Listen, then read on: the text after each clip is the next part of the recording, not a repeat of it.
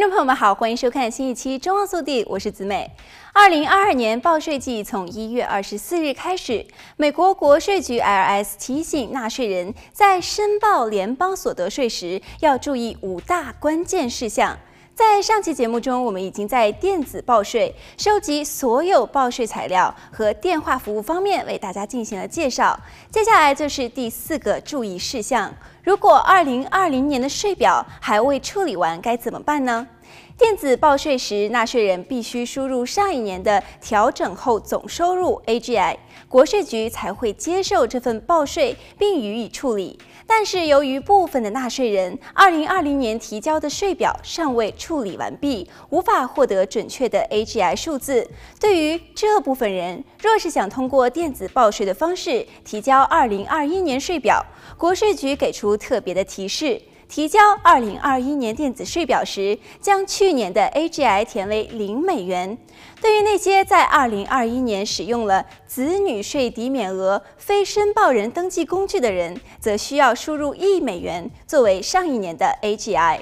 如果纳税人使用与去年相同的报税软件，该部分内容将自动填写。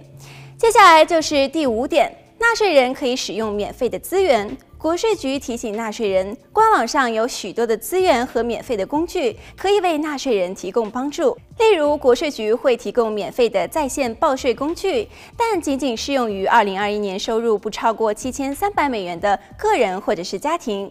国税局也通过老年人税务辅导 （TCE） 计划和免费税务服务 （VITA） 计划，向低收入和英语能力有限的人士提供免费的报税服务。此外，今年的报税截止日期与往常是在四月十五日有所不同，推迟到了四月十八日。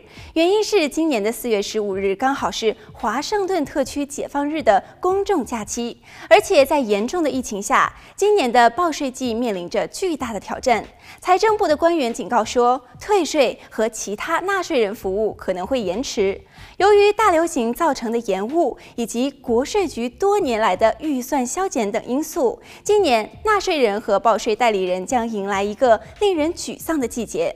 通常，国税局的官员进入申报季节时，会积压大约一百万份未解决的申报表。今年国税局面临的积压可能是数倍。